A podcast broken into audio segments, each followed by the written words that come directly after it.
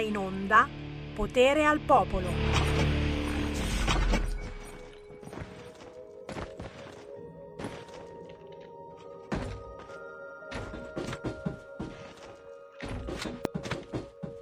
Codice rosso prevede che entro tre giorni dalla denuncia di minaccia, di molestia, di abuso, di violenza, il pubblico ministero debba convocare la donna che ha denunciato. Io ho una figlia di sei anni e faccio e farò di tutto perché cresca in un paese dove possa vestirsi come vuole, andare a teatro all'ora che vuole, prendere la metropolitana quando vuole, senza che nessuno si azzardi ad avere un pensiero fuori posto. Penso che si salveranno parecchie vite grazie a questa legge di civiltà.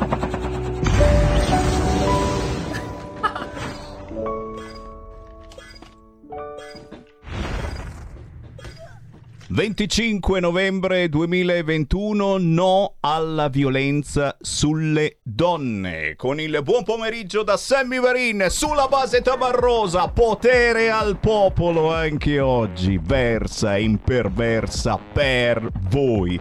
Ma soprattutto certamente, oggi è la giornata internazionale contro la violenza sulle donne, non possiamo non ricordarlo, anche se mi dicono, mi dicono ci sono i soliti che ti smontano la notizia. Tipo, avete presente su RPL Sammy Varin che smonta tutte le notizie, le rimonta, eccetera. Oggi c'è, c'è un, un facci che scrive: No, ma guarda che qui in Italia vanno benissimo le cose. E ne muore una solo ogni tanto, cazzo. E sta lì a far casino. Va molto peggio da altre parti. Eh, no, no, no, vabbè, vabbè, certo, però forse eh, i telegiornali ne stanno dicendo di tutti i colori sul fronte fronte violenza sulle donne, abusi, stupri, omicidi, dati shock, scrivono gli altri quotidiani, ma anche aborti, prostituzione, ipersessualizzazione delle bambine,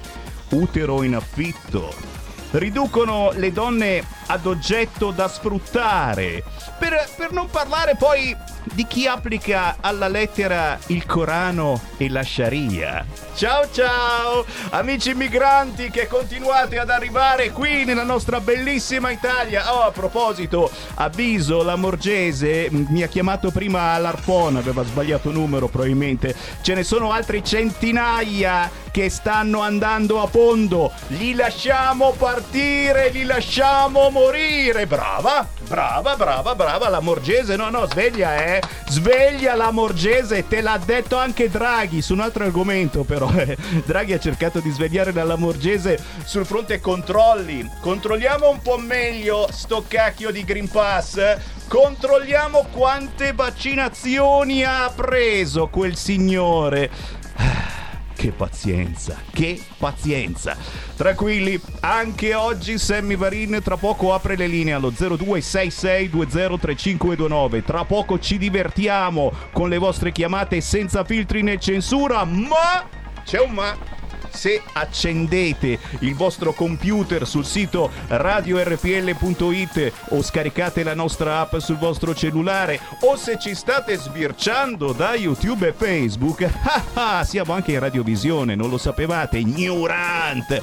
Di fianco a me ho un artista che esce proprio oggi con una nuova canzone. Guarda caso, oggi che è la giornata internazionale contro la violenza sulle donne. Prima lo saluto e poi lo mando in onda. Ciao Nino Leuci, benvenuto! Ciao Sammy, grazie sempre della tua disponibilità per noi artisti indipendenti, senza portafoglio, diciamo così. E infatti gliel'ho chiesto, non ce l'aveva davvero il portafoglio oggi, ma il Green Pass sì, bravo, sì, bravo, senza portafoglio ma con Green Pass, signori, Nino Leuci è da cercare subito al volo sugli store digitali, su YouTube, su Facebook, ma soprattutto è da cercare questa nuova canzone che stiamo per mandare in onda e non vorrei dire come al solito in esclusiva e me la tiro che gnigniro che gnignero, però esce proprio oggi. Eh, ma in esclusiva allora gnignero gnignero. Ce l'hai È perché gnignero che gnignero. Come eh, me dicevo- la tiro allora. Eh, sei la radio, l'unica radio che... Sono la radio, Eh. eh, è- neanche mia moglie mi fa dei complimenti del genere, grazie Nino, ti vorrei baciare, ma così conciato non lo faccio, anche perché Nino Leuci, eh, eh, eh, fa vedere bene, gli fai un primo piano a Nino Leuci che cosa c'ha qua? Eh, sembra che l'abbiano menato, in realtà eh, l'hanno menato davvero, non lo so io. Nino, perché ti sei fatto questo, questo segno sul volto, un segno rosso sul volto? Questo segno è il simbolo mh, di appartenenza a- alla volontà di, non è- di essere contro la, la violenza sulle donne. In poche parole, ragazzi, piuttosto che menare una donna, menate Nino Leuci. Ma assolutamente, poi anche piccolino, a un certo punto Fanno si mena fretta. più facilmente. Ragazzi, sto scherzando, ma Nino è veramente uno tosto, trasmette messaggi con una sincerità, ma soprattutto con una chiarezza stupenda. Non ci credete? Sto sparando cavolate come al solito. Sentitevi questo nuovo pezzo di Nino Leuci, si intitola Scarpe rosse.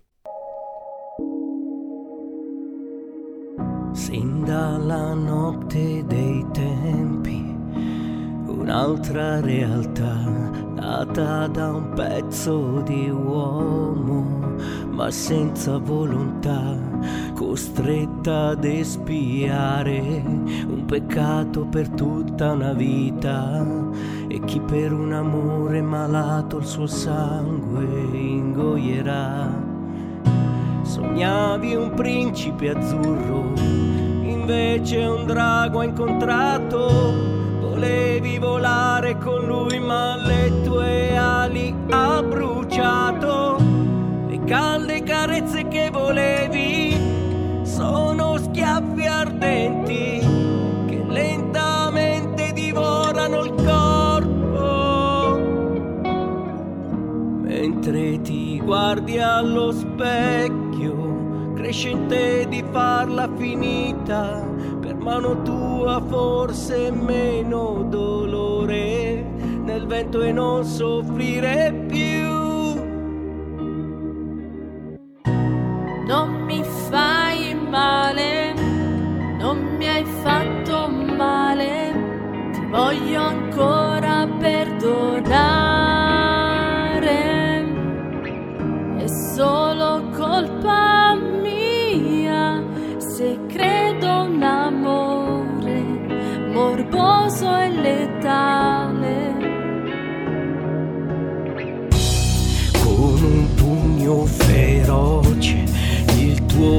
viso ha sfiorato, la sua rabbia contro un muro ha scagliato. Quel dito puntato alla testa si insinua come un tarlo. Il dolore fisico guarisce, ma la mente corrode. Sei sola nel tuo silenzio e non vuoi chiedere aiuto. Decisa trovi coraggio, ma sarai un altro caso. Impunito e più arrabbiato, te lo ha detto, io ti ammazzo. Il sangue e la vergogna nascondi con trucco ed occhiali.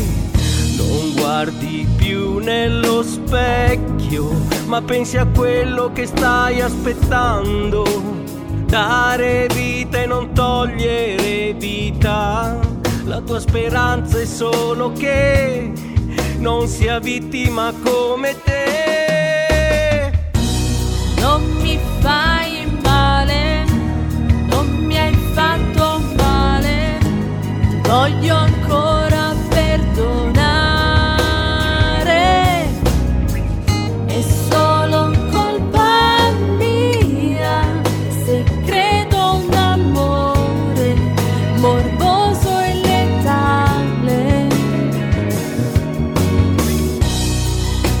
Non mi fai male, non mi hai fatto male, ti voglio ancora perdonare. Ora non ho più paura e dolore, cammino anch'io nelle mie scarpe rosse.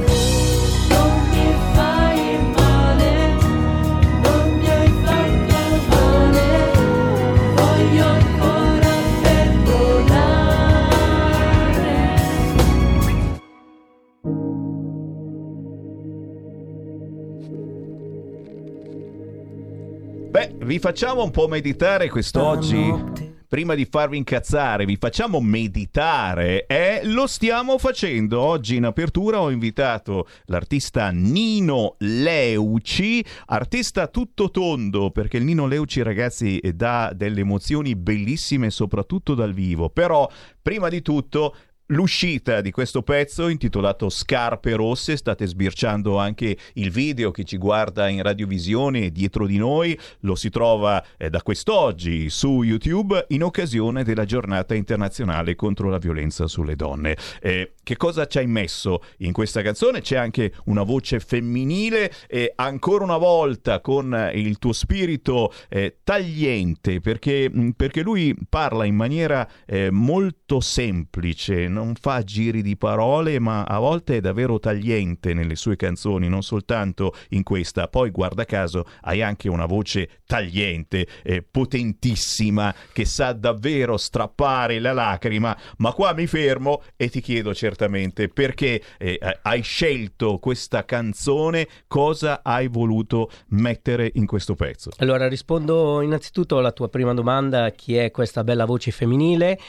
Lei è Maddalena Bove in arte Maya ed è la moglie del, del mio compositore musicale che ha fatto appunto anche Complimenti questa... Maya, bellissima voce, ma soprattutto ci voleva, ci voleva una voce femminile qua dentro, perché sì. altrimenti diceva questo se la suona e se la canta. Aspetta che ricordo come si chiama il marito, Gianluca Plomitallo. Ciao Gianluca. e sì, eh, ho voluto anche lasciare la parte più importante di una canzone che sai benissimo che è il ritornello proprio alla voce femminile perché avevo bisogno di dare importanza proprio a questa, a questa piaga ecco, che, che, ci, che ci affligge. E quindi, e quindi, niente.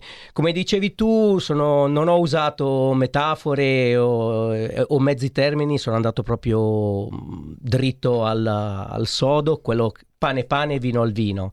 Quindi il pugno, gli schiaffi, il sangue, io ce li ho messi dentro, dentro tutti, giusto per, per, ehm, per prendere tutto uh, di quello che è questa violenza e non lasciare nulla, nulla al caso. Assolutamente, basta fare sconti e, e ci siamo tanto preoccupati per eh, violenze su gay, lesbiche, transessuali, pansessuali con il DDL Zan, poi qualcuno si è accorto che effettivamente conteneva cose che non c'entravano assolutamente nulla con la violenza e magari si decide di riscriverlo insieme, ma chiaro che sul fronte violenza in generale bisogna essere non attivi, ma ma attivissimi, arrivare prima. E qui eh, lo diciamo, fosse l'ultimo appello che facciamo a tutte le donne, le ragazze, anche giovani, denunciare qualunque situazione. Chiaro che però dopo la denuncia ci deve essere che mh, qualcuno eh, controlli e questo non sempre accade o meglio accade troppe volte in ritardo e questo naturalmente è il bussare alla porta di una signora che si chiama La Morgese, ma non soltanto lei, of course. Noi come radio facciamo informazione e, e parlando di violenza sulle donne parliamo anche di violenza su bambini e su bambine e ne parliamo proprio tra un quarto d'ora perché arriverà Sara Joy con la sua rubrica del giovedì hashtag bambini strappati, Bibbiano e non solo, anche Bibiano, completamente dimenticato ragazzi, c'è soltanto il Covid. Beh, allora Nino Leuci resta con noi perché tra poco ti chiederò anche qualcosa di te, perché come dicevo sei un artista tutto tondo, sai fare tutto Infatti, prima gli abbiamo chiesto se ci faceva un caffè, lo abbiamo fatto pulire, come ha pulito perfettamente tutto lo studio. E c'è... No, ragazzi, Nino Leuci, non scherziamo, è veramente un artista tutto tondo e fa qualunque cosa, sia spettacolo, sia emozione, tirando in ballo anche eh, personaggi importantissimi. Prima però Apro la linea allo 0266203529. Nino Leuci ci sente spesso e ti ringrazio, è un grandissimo onore avere eh, grandi artisti come te che ci seguono. Lo sai, noi abbiamo sempre le linee aperte, basta chiamare 0266203529, entri in diretta, basta inviare un WhatsApp al 346 642 7756, io te lo leggo. Non posso non dare la linea ai nostri ascoltatori senza dire la notizia appena uscita. È chiaro, loro sanno che io vado in onda alla una del pomeriggio e loro hanno fatto uscire la notizia. Era quella che aspettavamo come ciliegina sulla torta sul fronte vaccini. Due minuti fa l'EMA autorizzato il vaccino Pfizer per i bambini dai 5 agli 11 anni. Questo all'apertura del sito del Corriere. Repubblica ancora no, Friuli in giallo da lunedì anticipa il decreto con la stretta solo sui Novax. Ecco quando le regioni cambiano colore e quali sono a rischio, ma attenzione, Ecco la striscia rossa anche su Repubblica. EMA sì al vaccino Pfizer per bambini da 5 a 11 anni, efficacia al 90,7%. 0266203529, do la parola a voi. Pronto? Ciao, sono la Lidia, Ciao. quella di ieri. Niente, io sulla violenza delle donne sto, volevo dire. Allora, intanto la canzone di Nino Leucci mi piace tantissimo. Beh, Grazie. ci fa E piacere, cavolo. Ascolta, 30 anni fa avevo un ragazzo che mi ha dato degli schiaffi e, giu- e va bene anche quello o come violenza delle- sulle donne, giusto? Assolutamente. Eh. Grazie, E quindi, cara. Comunque non l'ho denunciato, eh, tranquillo. Hai fatto molto molto male. 0266203529. Pronto? Sì, buongiorno Semmi, sono Antonello dal Veneto, dalla provincia di Treviso. Quella. Te la volevo dare io un'altra ciliegina sulla torta. Toccatevi perché questo porta sfiga. Vai, sto Eh, Guarda, scherzando. Tu apri, ehm, come si chiama, l'internet qua, Google oppure... Vabbè, vedi la bella notizia che la- lo studio sulla Pfizer, sai, il vaccino Pfizer, eh, stabilisce che solo dopo 90 giorni cominciano di nuovo i contatti in maniera progressiva e questo risulta da uno studio certificato. Pensa un po', te lo dice uno che legge così per passione, eh? mica perché non ce l'ho con il vaccino, anzi sono vaccinato, oggi faccio anche la terza dose, speriamo che tutto vada bene. Se non ti Però- sento più lunedì vuol dire che non è andato così. Eh, sicuramente. Comunque un suggerimento che volevo dare ai tuoi colleghi per la nuova denominazione della vostra radio, penso che la più bella e più corretta sia Radio Parola Libera. Bello. RPL, Radio Parola Libera. Ciao buon Grazie, lavoro, grazie, grazie, te lo metteremo come epitaffio sulla tomba nel caso la terza dose faccia un effetto strano. Sto scherzando, lo sapete che potere al popolo serve anche a quello. Beh, noi siamo comunque sempre RPL, RPL. Capito? Chiamateci come volete, purché ci chiamiate, ma soprattutto purché ci diate una mano. E allora approfitto per ricordare che c'è un sito internet radiorpl.it al quale eh, ci si può abbonare, non al sito ma a noi, andando su clicca sostienici e poi abbonati. Queste le istruzioni. Cercate la tendina sostienici e poi abbonati. Chiaro che se ci venite a trovare negli studi di RPL, qui dove vi parlo, siamo sotto l'ufficio di Matteo Salvini in via Bellerio 41 a Milano, beh, mi portate un salame di mezzo metro da darmi all'entrata al posto del Green Pass, ma poi vi chiederò anche quello. E poi andate direttamente in amministrazione e lì potete decidere di fare una donazione a RPL, fossero anche soltanto 5 euro. E io veramente approfitto per ringraziarvi tutti, belli e brutti, bianchi e neri, gay, lesbiche, transessuali, pansessuali, assessuati. Ci arriva qui la gente che si guarda in mezzo alle gambe e mi dice Sammy Varini, io non ho ancora capito che cosa sono, ma ti do 5 euro. E io cosa posso dire? Non Leuci, grazie. Ringrazio e va via e porta a casa. Cioè, però, però prima o poi cercate anche di capire un attimo che cosa siete. È, è importante un po' per tutti. Come ci si abbona anche attraverso conto corrente postale? Andate in posta, prendete uno di quei bollettini bianchi, ci scrivete il numero 37671294, 37671294, lo intestate a RPL, via Bellerio 41 Milano. Fossero 5 euro, chiaro che se ce ne date 8 al mese vi diamo anche la tesserina di radio RPL. E quella, eh, che cavolo, è meglio del vaccino. Scaccia, scaccia tutti i batteri possibili, immaginabili. Si può usare anche come straccetto per fare le pulizie. C'è qualcuno in linea? Poi parliamo con Nino Leuci. Pronto? Sì, pronto Sammy? Uè, Ciao, sono Giorgio da Ravenna. ciao. Allora, se ho capito bene, la Lega è contraria alla vaccinazione dei bambini. E come? La Lega contraria alla vaccinazione degli adulti ha perso le elezioni e tutti i voti.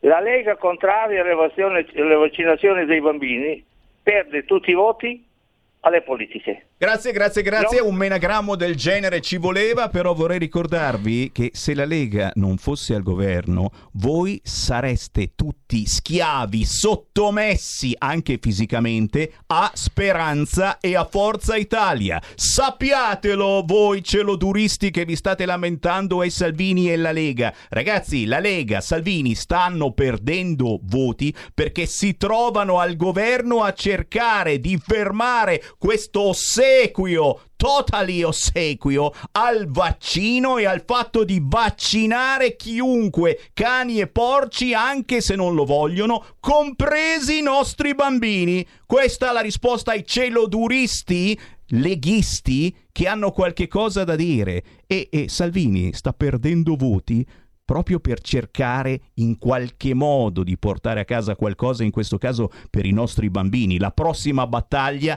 è quella. Non ve ne fotte niente? Dite non votate più Lega? E Salvini cosa sta facendo? Peggio per voi, ragazzi. Vi troverete a 90 gradi e dietro di voi ci sarà Speranza con la Gelmini a fare il trenino. Pronto? Pronto? Sono io? Sì, la Gelmini? Ma No, guarda, pensavo, ho detto, che non sfiga, ci adesso. terrei proprio. Ciao. Eh, Sammy, innanzitutto complimenti per i tuoi meravigliosi congiuntivi che usi sempre. Mm, veramente, guarda, complimenti, perché quando ascolto la televisione mi vengono i brividi molte volte.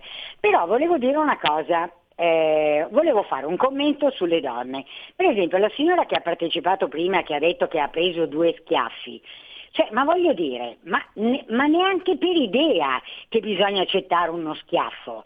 Io ho sempre pensato, ma se io avessi trovato un uomo che mi avesse menato, ma mi menavo una volta sola, perché molto probabilmente poi lo facevo, facevo tro- trovavo il modo di farlo o secco o, o- lo facevo picchiare, cioè non lo so, mm, no- non mi piace questo Sei questo stata chiarissima, sei stata chiarissima. La ragazza che è andata in onda ha specificato che era successo un bel po' di anni fa e forse eh, c'era anche una mentalità sbagliata 20 e più anni fa anche nei nostri genitori e nei nostri nonni e si stava zitti, si stava zitti, un po' eh, come funziona adesso con le famiglie musulmane, eh? E d'altronde eh, lo scrive il Corano, lo prescrive la Sharia, la donna può essere picchiata, possibilmente non in volto, eh? dice la Sharia perché si vede, che cazzo, mica scemi, eh? Eh, però, però eh, forse è il caso che magari ci aggiorniamo, ci schiacciamo un bel F5 qui sul testone.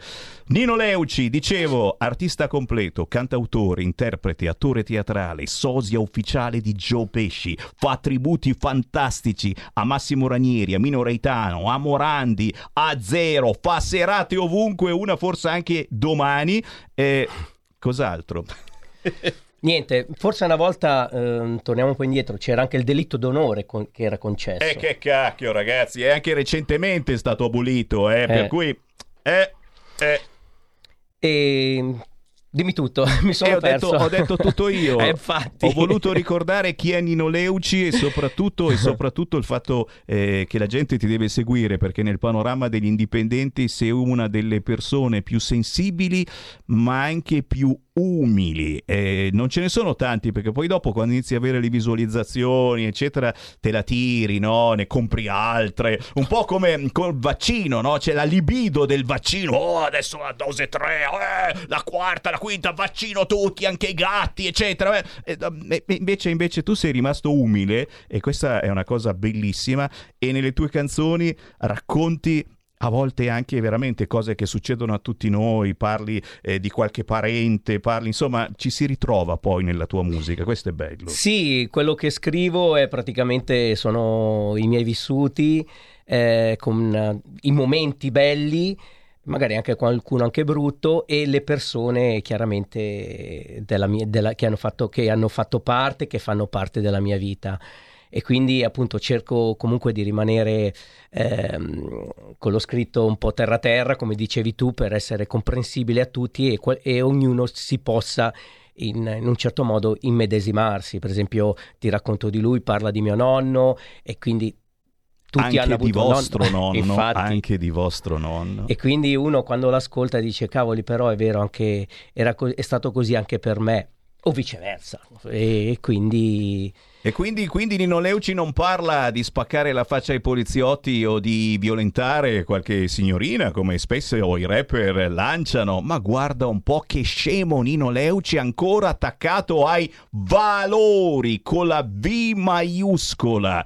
Questo pezzo appena uscito, Scarpe Rosse, lo trovate facilmente su YouTube, Scarpe Rosse Nino Leuci, in occasione della giornata internazionale contro la violenza sulle donne, ma ripeto, c'è un repertorio bellissimo quello di Nino Leuci che trovate su YouTube, ma immagino anche sugli store digitali e dov'altro. Sì, ehm, su- sui social, ecco. in- Sui social, siate generale. social, soprattutto quando ci sono artisti che non vanno in Rai, che non vanno su Radio Dimensione, suonano su Radio DJ perché, perché sono artisti che non pagano, che non tirano fuori 100.000 euro per una promozione. Se posso dire, ma infatti, guarda, è un po' un controsenso. eh, sarebbe prima da pubblicare sugli store digitali e poi su YouTube, perché diciamo guadagnare un po' dagli store. Ma io no, vado prima su YouTube e poi per pro forma sugli studi digitali, ma giusto per pro forma. Quindi i miei brani si possono ascoltare gratis. Ragazzi, capite che Noleuci sta dimagrendo a vista d'occhio e diamogli un po' da mangiare. Cerchiamolo sugli store digitali, su YouTube, ma soprattutto se vi capita partecipate a una serata con Nino Leuci. In tanti locali in giro per l'Italia trovate scritto Nino Leuci in persona i più grandi artisti. Quando ti trasformi in Renato Zero fai veramente impressione, devo dirlo. E, e però, oh che cacchio, ci assomiglia. l- La mia ultima mh, performance l'hai, l'hai vista? Non ho osato, qual era? Eh, Quale? è Ether Parisi. Ecco, capite? Capite? E, e, e, un travestì è molto più bello che vestito normale. Nino, dove sarai nei prossimi giorni? Hai qualche data? Vuoi Sì, segnalarla? allora mh, venerdì sono Domani? sono- domani. Domani? Domani sì, sono a Castiglione Olona per, le mie soli- per la mia solita Come serata. si chiama il locale? Eh, Caffè Soler. Caffè Soler Castiglione Olona, ragazzi, in provincia di Varese siamo Eh, un'autorità come RPL. Cercate Caffè Soler Castiglione Olona domani, venerdì sera. Nino Leuci, che farai? E il mio solito, canterò, farò cantare, farò le mie, le mie in perso, in per- in perso- come non lo so Vabbè, che, quella che roba cosa lì. sei quando ti trasformi così sei, sei veramente riconoscibile però capite eh, che si ha ancora voglia di trasmettere emozioni divertimento si ha ancora voglia di uscire di casa e col Green Pass con i saponini le disinfestazioni adesso lì fai una bella doccia con tutto il disinfettante eccetera eccetera però non smettiamo di vivere. Nino grazie per essere stato con noi. Bene, sono contento sempre. E, no, volevo aggiungere eh, che io rin- ti ringrazio veramente tanto, come ho detto prima, eh, da parte mia e da parte tut- di tutti gli artisti indipendenti che sempre fai. È un onore, è un onore, un piacere, ma soprattutto sono i nostri ascoltatori. Sei la radio, come ho detto contenti. prima. Eh vabbè, questo basta. Mi, prendo- mi metto in tasca questo complimento. Adesso per almeno 15 giorni potete dirmene di tutti i colori. Nino Leuci, grazie. Ciao a tutti, grazie, ciao Sammy. Stai ascoltando RPL. la tua voce libera, senza filtri né censura. La tua radio.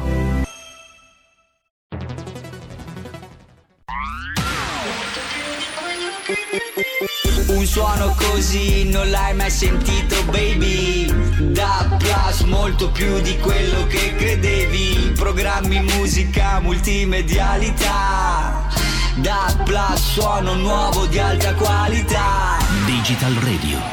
Il suono perfetto. Dub Plus. Anche RPL, la tua radio, è in Digital Radio. Porta con te ovunque RPL la tua radio. Scarica l'applicazione per smartphone o tablet dal tuo store o dal sito radiorpl.it. Cosa aspetti?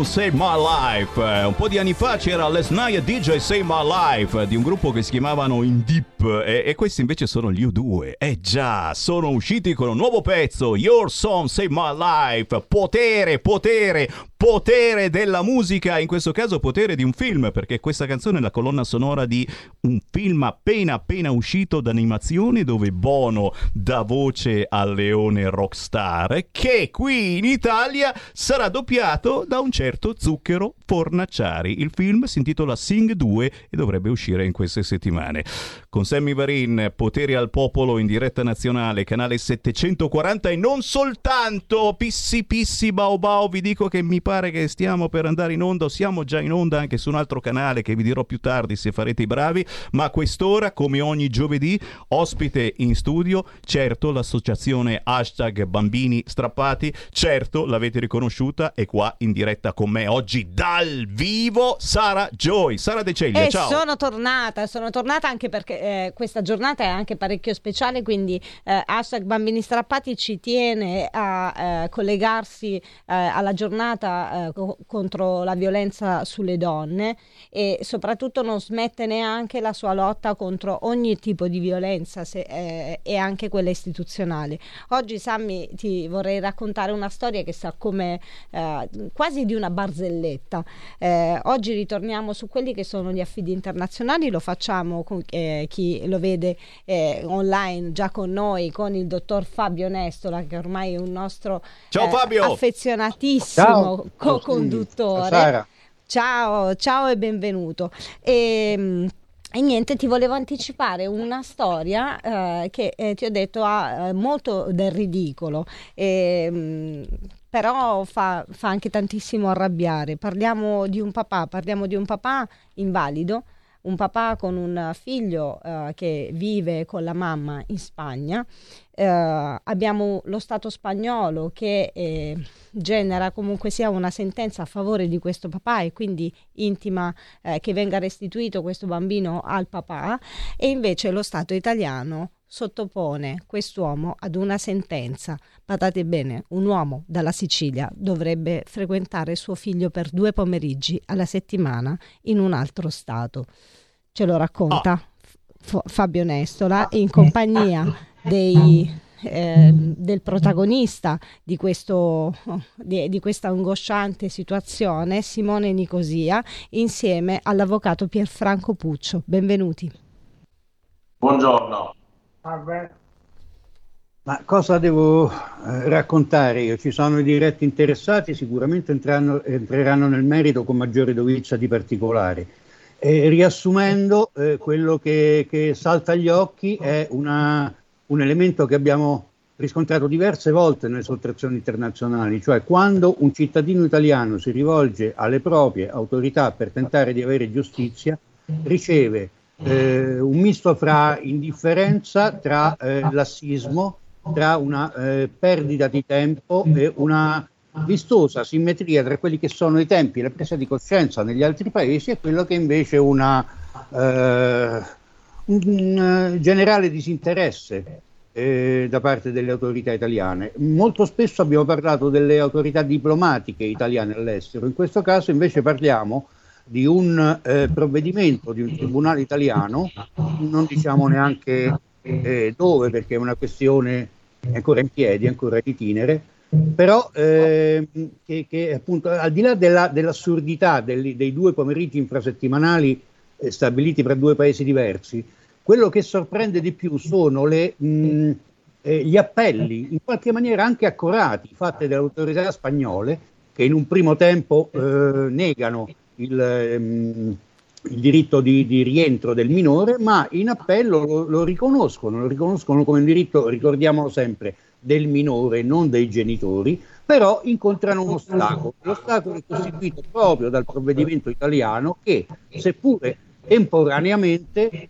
ehm, riconosce il diritto del minore di vivere in un altro paese, in Spagna, insieme alla madre, e quindi gli appelli delle autorità spagnole sono di eh, risolvere questa questione, perché seppure una misura provvisoria e temporanea rende di fatto ineseguibile il, eh, il diritto di rimpatrio del minore. Co- quindi c'è anche una, una certa, viene chiesto anche con una certa sollecitudine. Che cosa fa il Tribunale italiano? Questa richiesta di sollecitudine, teniamo presente anche i tempi, no? Sono, ci, ci, rendono eh, diversi eh, rispetto a tutto il resto d'Europa, per non dire del mondo. Istanza di separazione di febbraio e il pronunciamento di ottobre, sono passati otto mesi.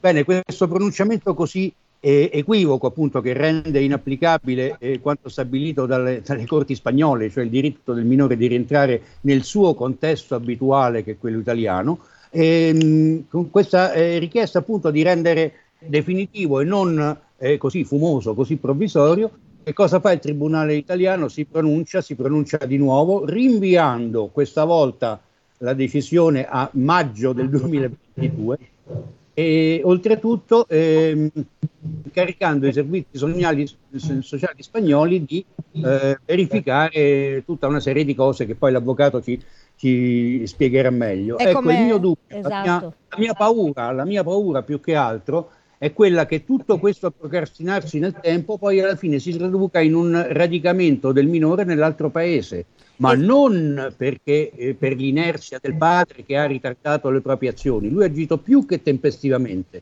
ma l'inerzia è data solo ed esclusivamente dal lassismo delle autorità giudiziarie italiane che lasciano trascorrere mesi e anni, in alcuni casi, per eh, prendere una decisione e poi alla fine il rischio concreto è che verrà risposto il bambino eh, ormai non parla una parola di italiano, ormai eh, parla solo lo spagnolo, ormai è radicato, frequenta la scuola, è radicato in quel paese, quindi oggi sarebbe inopportuno farlo rientrare nel proprio nel Esattamente proprio- Fabio, come abbiamo visto in altre storie che abbiamo potuto raccontare qui in, in Radio Padania Libera, come, eh, come tante altre che si riducono poi per motivazioni di tempo che è stato sprecato da chi invece avrebbe dovuto agire, mettere in atto eh, tutte que- eh, queste sentenze, quindi rimpatriare questi figli, eh, invece ci troviamo di fronte a poi delle, eh, delle assurdità pazzesche. Abbiamo visto anche il caso di Emilio Vincioni, che bamb- eh, la bambina in questione non può tornare con il papà o non può passare più del dovuto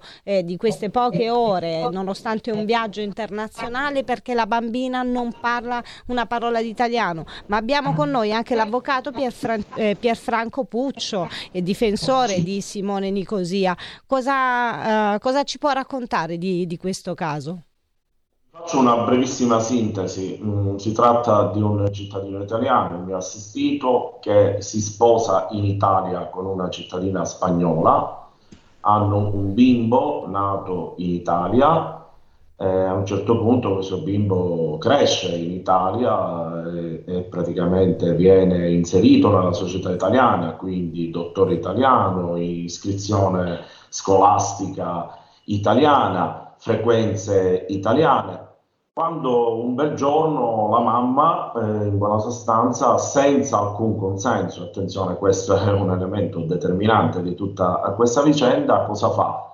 Decide di eh, tornare in Spagna e porta con sé il bimbo.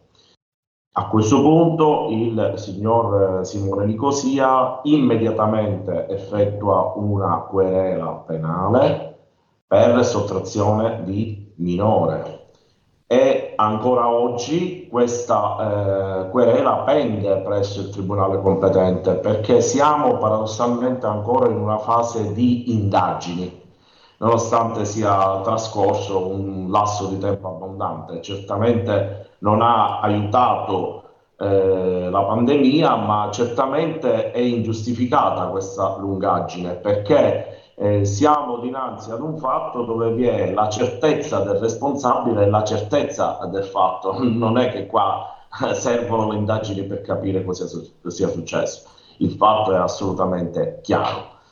Siamo in attesa di questo rinvio a giudizio, mh, cosa che avrebbe potuto in qualche modo far capire alla signora quelli che erano i propri obblighi. Ma eh, nelle more che cosa succede? Succede che il, il Simone Nicosia intraprende anche il procedimento di separazione eh, giudiziale, dove chiede l'affido esclusivo, proprio perché dice io materialmente ho eh, contratto questo matrimonio in Italia, abbiamo vissuto una vita coniugale in Italia, il bimbo è italiano, a questo punto, poiché la mamma è in qualche modo irresponsabile perché ha adottato questa eh, scelta, chiedo appunto l'affido esclusivo. Il Presidente nell'ordinanza presidenziale, che sapete bene in caso di eh, eh, separazioni eh, giudiziali è soltanto un provvedimento provvisorio, eh, sommario, eh, materialmente non eh, adotta la decisione dell'affido esclusivo, cosa che invece avrebbe potuto consentire al Simone Nicosia di prendere eh, con sé il bimbo eh, senza commettere alcun reato, no? e eh, affida la pratica poi a un giudice istruttore che oggi rinvia la causa al 2022 con materialmente un provvedimento dove chiede notizia a chi, agli assistenti sociali del comune dove il bimbo aveva vissuto. E certamente gli assistenti sociali potranno relazionare in senso positivo, potranno dire che Simone Nicosia è una persona che non ha alcun problema economico, eh, che è una persona che nonostante sia affetta da una uh, disabilità motoria è pienamente eh, cosciente, pienamente capace. Parliamo di un ragazzo che si è addirittura iscritto all'università in giurisprudenza è materialmente un ragazzo che è in condizioni di fare totalmente il padre come ha sempre eh, fatto. In Nicosia nelle more con gravissima uh, difficoltà è andato un paio di volte in Spagna, questo ce lo può anche precisare lui, materialmente eh, capite bene che il, le difficoltà oggettive nel, nel, nel muoversi sono parecchie e, continua lui a soffrire questa vicenda, ma ciò che a mio parere è ancora più importante è la sofferenza del bimbo, perché ad oggi possiamo dire tranquillamente che il danno è già fatto, perché il bimbo non vive il padre, è passato tanto tempo, sapete bene che eh, accade nei bimbi, soprattutto così piccoli, una anche graduale disaffezione perché eh, il bambino vive della frequenza eh, di un genitore e non vederlo per un lasso di tempo notevolissimo è certamente un trauma eh, notevole. Sono tutte queste considerazioni che chiaramente la controparte potrebbe anche eh, eh, dire la sua in un, in un, contraddittorio, come avviene nel, nel, nel, processo civile, come potrà avvenire nel, nel processo penale, però sono, sono, a mio parere situazioni anche eh, oggettivamente eh, certe, c'è, c'è, poco da dire su questa vicenda. C'è un padre che soffre, un bimbo che ha avuto già un danno irreparabile, un'autorità giudiziaria italiana lenta, troppo lenta, probabilmente eh, viziata come spesso accade dal problema di non riuscire a comprendere eh, quello che è la sofferenza del, del, del, padre in questo caso e del bimbo in questo caso. Eh, probabilmente di per sé strutturata in modo troppo lento, probabilmente di per sé strutturata in modo eh, non del tutto professionale e, purtroppo i danni sono, sono, quelli dei cittadini che non ottengono in questo caso dall'autorità giudiziaria italiana un immediato riscontro perché noi avremmo potuto ottenere l'affido esclusivo come è stato chiesto, avremmo potuto ottenere immediatamente un rinvio a giudizio e sappiamo che fin quando non c'è un processo penale questa signora potrebbe anche non capire che ha commesso un reato penale. Ha portato via il bambino senza il consenso e eh, invece avere un bimbo vuol dire eh, ovviamente condividere, condividere eh, la vita, l'indirizzo, eh, condividere le scelte, eh, tutte scolastiche, mediche, la vita di ogni giorno. Ma soprattutto, eh, mi perdoni se la interrompo, dare l'opportunità a questo bambino come suo diritto imprescindibile ad avere due genitori, perché eh, privare, il, privare un infante di qualsiasi eh, dei due genitori comunque sia resta un atto gravissimo che comporta, come ha precisato prima, delle conseguenze aberranti. Noi vorremmo sentire eh, qualcosa anche dal diretto interessato. Simone, eh, hai la possibilità di attivare la video videocamera, per favore? Vorremmo poterti vedere. No, no, ho cliccato, però non capisco perché non, non si apre. Va bene, allora facciamo così, procediamo vocalmente, vogliamo, vogliamo, un po' sentire la tua voce, sentire le tue emozioni del momento, quelle, eh, quelle che sono le tue paure, insomma, mh, mm, quelle che ci siamo no, anche mia, raccontate per telefono.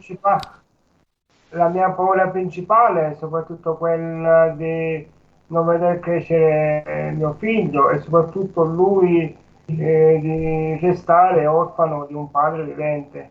Qui l'altro è questo, io in passato mi sono sforzato tre volte ad andare in Spagna con molta difficoltà, ho trovato la maniera di arrivare, e, però insomma capite bene che per la mia disabilità non, non sono autonomo negli spostamenti, quindi ho chiesto aiuto a, alle persone, lì ho trovato tanta solidarietà da parte di tante persone, però non è una situazione che io posso sostenere a lungo questa, perché ultimamente sono stato due giorni senza eh, poter andare a fare la spesa perché non c'era nessuno che mi portasse qualcosa da mangiare in albergo, quindi mm, ho capito che devo rinunciare ad andare in Spagna per vedere il piccolo.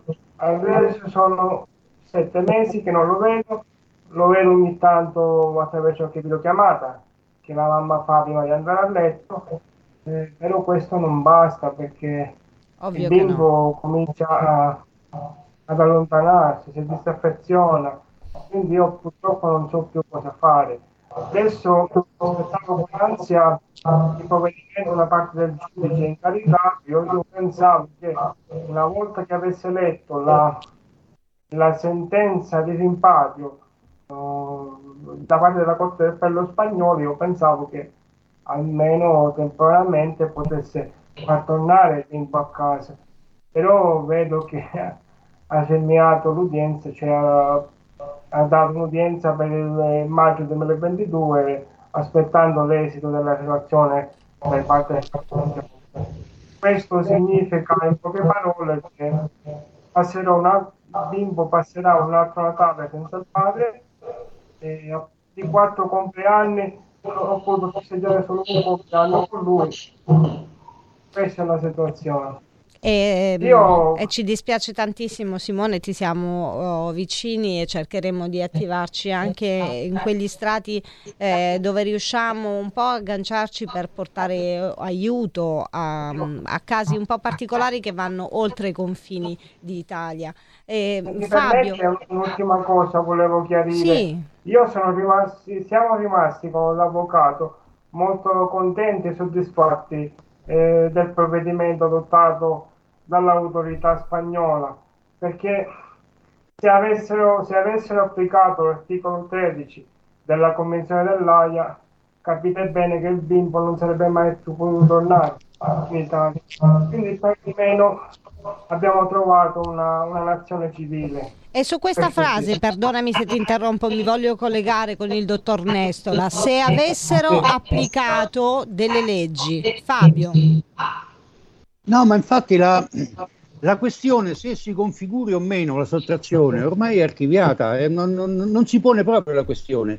È, è stata riconosciuta anche dalle autorità spagnole, solo in Italia facciamo un po' le, le tre scimmiette, non vedo, non sento, non parlo e quindi eh, si- ci si accanisce ancora in- nell'indagare su una questione ampiamente riconosciuta anche dal paese nel quale il minore è stato illecitamente trattenuto.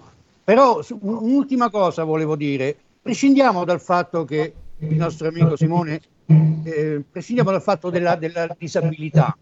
L'assurdità del provvedimento eh, non, è, mh, non emerge solo dal fatto che eh, è emanata nei confronti di un papà che eh, ha difficoltà di deambulazione e deve spostarsi con la carrozzina. Anche una persona fer- perfettamente dotata, anche un atleta olimpionico, eh, rimarrebbe quantomeno sconcertato, non fatemi dire altro, di fronte a un provvedimento che nel riconoscere il diritto, attenzione Sara, questo ricordiamolo sempre, il diritto non del padre, ma il diritto del figlio a mantenere rapporti significativi e costanti con entrambi i genitori, bene, questo diritto venga ipocritamente configurato con due pomeriggi a settimana fra due nazioni diverse.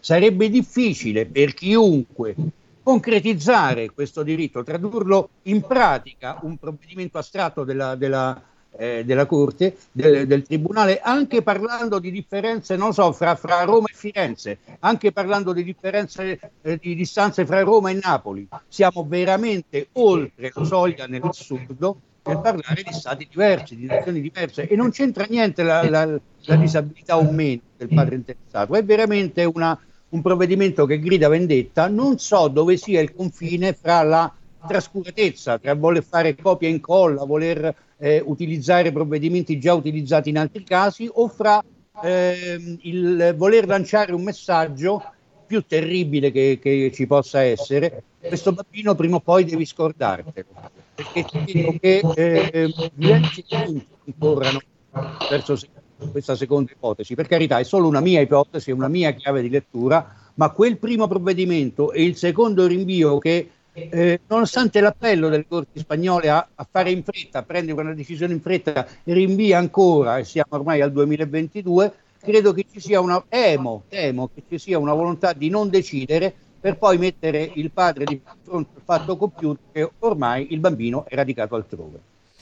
E speriamo che non sia così. E, e auspichiamo soprattutto che quella che venga applicata oltre la legge sia un minimo oh, di logica, visto che non si può uh, desiderare magari che queste persone utilizzino quella che più comunemente viene definita come coscienza. Il fatto che hai sottolineato, hai fatto benissimo Fabio, è quello di violare l'infanzia, è quello di fare del male ad un'esistenza che ancora deve formarsi e si formerà assoggettata a una violenza violenza istituzionale inaudita, perché tale è, non si tratta soltanto di privare un genitore, si tratta soprattutto di privare un figlio di quelle che sono le peculiarità e soprattutto le, eh, le caratteristiche che tutti e due i genitori poi insieme o separatamente possono formare nel bambino, eh, comunque veicolandolo verso un futuro oh, di serenità e dove i rapporti eh, si possano eh, comunque sia avere in una una forma eh, genuina, in una forma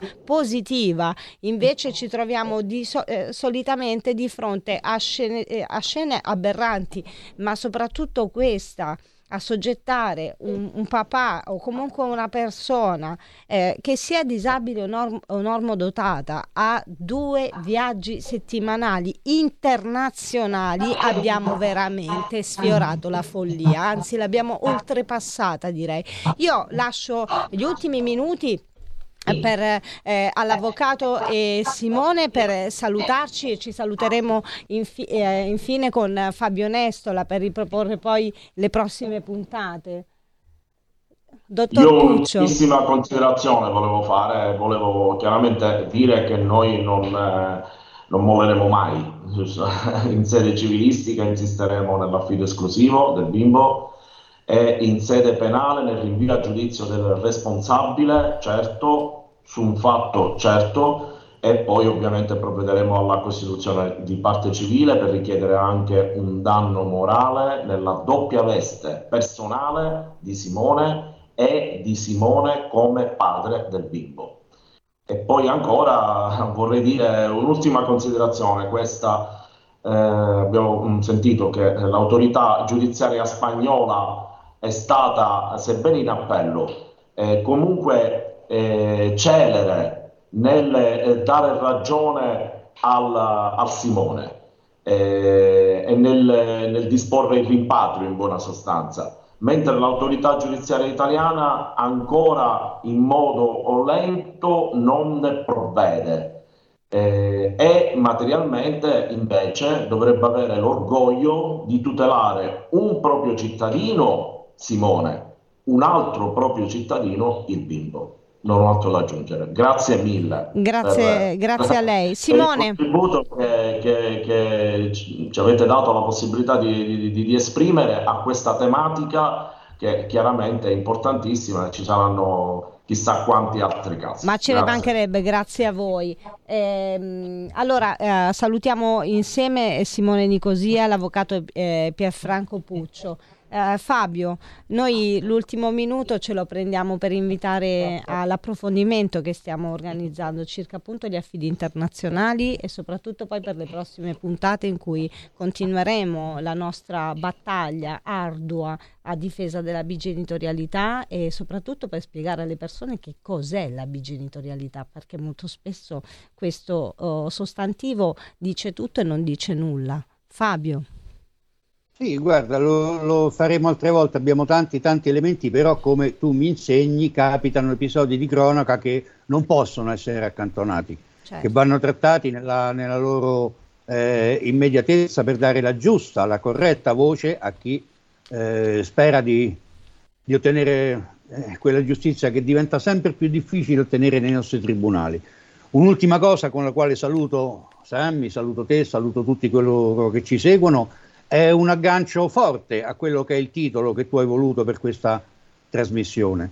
E, I bambini strappati, ma in questo caso il bambino del quale abbiamo parlato, ripeto, non facciamo il nome, è sicuramente un bambino strappato, ma lui sono stati strappati non tanto il papà o la mamma, non tanto la genitorialità, è stato strappato il suo diritto, sono stati strappati i suoi diritti ed è questo l'elemento che accomuna la maggior parte dei casi che tu vai a trattare in questo spazio. Assolutamente sì, bambini strappati non, non significa esclusivamente strappati alle famiglie, tanto, tante volte sono strappati anche semplicemente al loro futuro, un futuro che meritano in- che sia molto diverso da tutto questo e, e comunque con dei diritti inalienabili garantiti. Io Fabio ti ringrazio, ringrazio tutta la meravigliosa famiglia di RPL, la tua radio, il nostro fantastico Sammy Varin e ci rivediamo giovedì prossimo sempre su queste frequenze. In battaglia.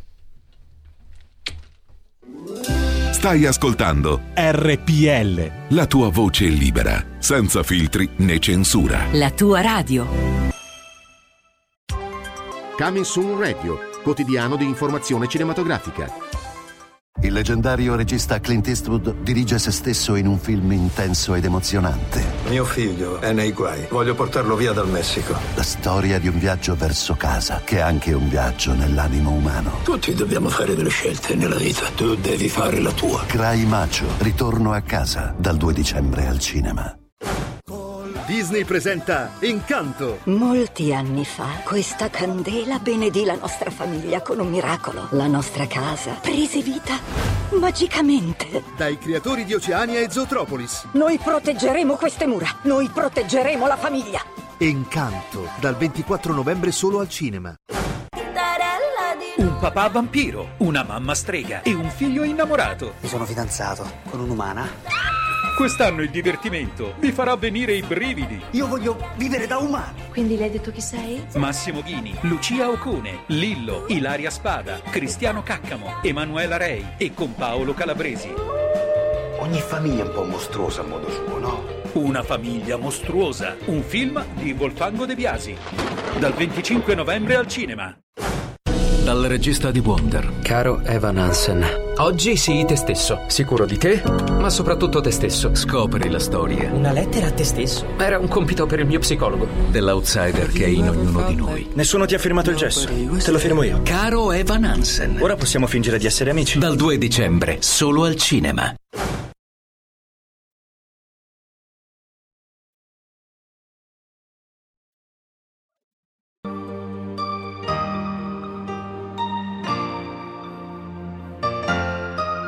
Ho tanta voglia di restare, se solo ha un senso rimanere qui con te. Quei fiumi immensi di parole, voglio riuscire ad affogarli dentro me. Vorrei poterti rivedere ed abbracciarti di mare io e te. Voglio poterti ancora amare, almeno 4-5 ore e dirti che a questo mondo se questo mondo è senza di te. Ama me, mi duce Macarena. Ti sento. Ma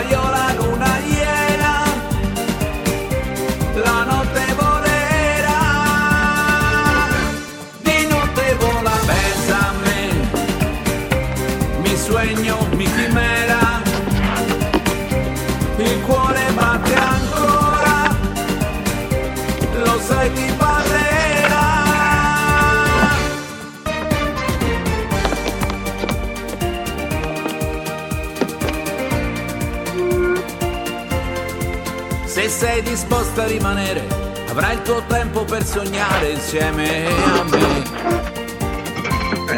Sono il deserto a tanto sole, sento, cerco però. un miraggio da inseguire, vedo te. Non c'è audio. Venti di tenere parole, per troppo tempo imprigionate, sai perché? Rinuncio a questo mondo se questo mondo è senza di te. Ama me, mi duce Macarena,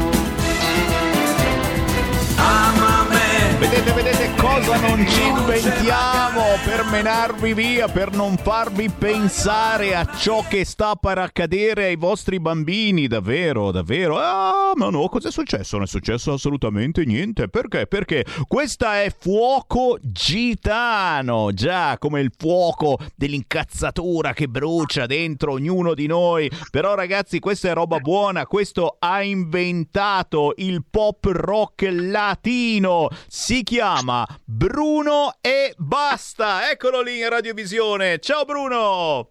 Ciao, ciao a tutti da RPL. Grazie, grazie per essere con noi. Eh Bruno, eh, siamo, siamo, sempre belli tosti, belli incazzati, poi adesso siamo anche contenti che arriva il Super Green Black Pass Friday. Siate felici ragazzi, cosa succederà nelle prossime ore? Non ce ne frega niente, meno male che c'è un po' di musica indipendente di artisti come te, in questo caso con Fuoco Gitano, che ci fanno un po' ballare ancora umanamente, ragazzi. Già, perché Bruno e Basta, così ti fai chiamare dal lato artistico, è ancora umano, sa ancora dare alla sua musica un timbro riconoscibile, un timbro, ragazzi, che capiamo tutti quanti, non raccontiamo robe strane. Bruno e Basta, che ci hai messo in fuoco gitano, ma in generale nella tua musica? Molti già ti conoscono, ma tantissimi, essendo musica indipendente, che non gira su Radio Italia solo musica italiana o su R101, a meno che tu non abbia 100.000 euro da spendere, beh, è giusto parlare approfonditamente da te. Stai cercando i 100.000 euro? sì.